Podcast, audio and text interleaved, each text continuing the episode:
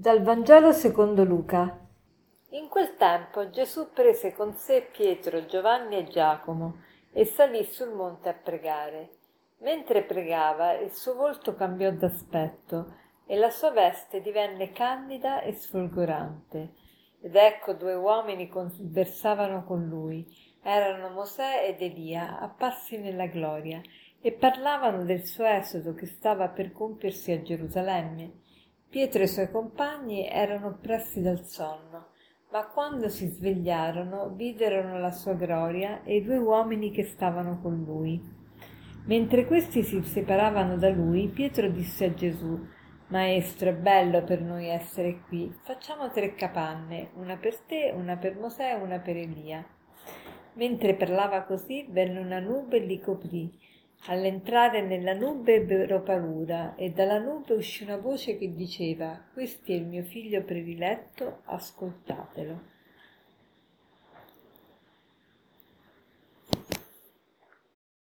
Oggi celebriamo la festa della trasfigurazione, una festa molto cara tanto all'Oriente quanto all'Occidente. E la data del 6 agosto è dovuta al fatto che, secondo una tradizione antica, eh, la trasfigurazione sarebbe avvenuta 40 giorni prima della crocifissione la Chiesa celebrava già da un po' la festa dell'esaltazione della croce proprio il 14 settembre. Perché il 14 settembre? Perché era il giorno in cui Sant'Elena, la mamma di, San, di Costantino, e aveva ritrovato la reliquia della croce di Gesù. E quindi dunque 40 giorni prima del 14 settembre è proprio il 6 agosto. E Gesù si trasfigura davanti a tre degli apostoli, Pietro, Giacomo e Giovanni.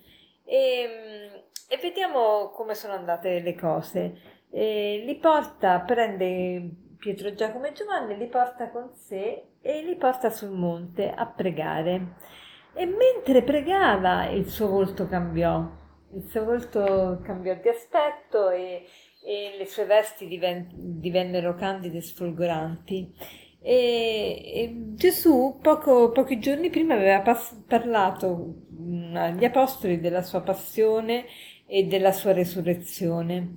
E, e quindi attraverso questo episodio eh, Gesù vuole insegnare eh, che mh, nei momenti di difficoltà, nei momenti di angoscia della vita dobbiamo sempre tenere presente davanti ai nostri occhi la meta che ci aspetta, la gloria che ci aspetta.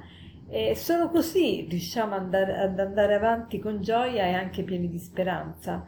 Quindi ogni volta che sperimentiamo qualche sofferenza abbiamo sempre davanti, come ha fatto Gesù, Gesù ha voluto consolare gli apostoli, li ha voluto far vedere la sua trasfigurazione proprio, proprio per far incoraggiarli, aveva parlato della sua passione. Ecco, la passione non è l'ultima parola, l'ultima parola è la gloria.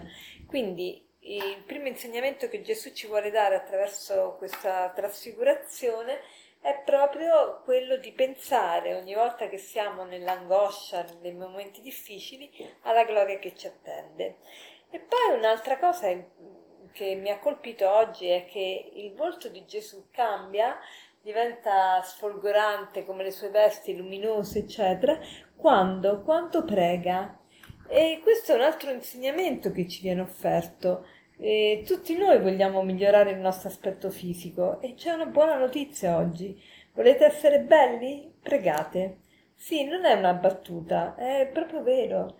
Il contatto con Dio ci fa somigliare a Lui e non è possibile toccare l'acqua e non essere bagnati, stare a, a, contatto col fuoco e non essere incendiati, quindi stare nella luce e non essere illuminati.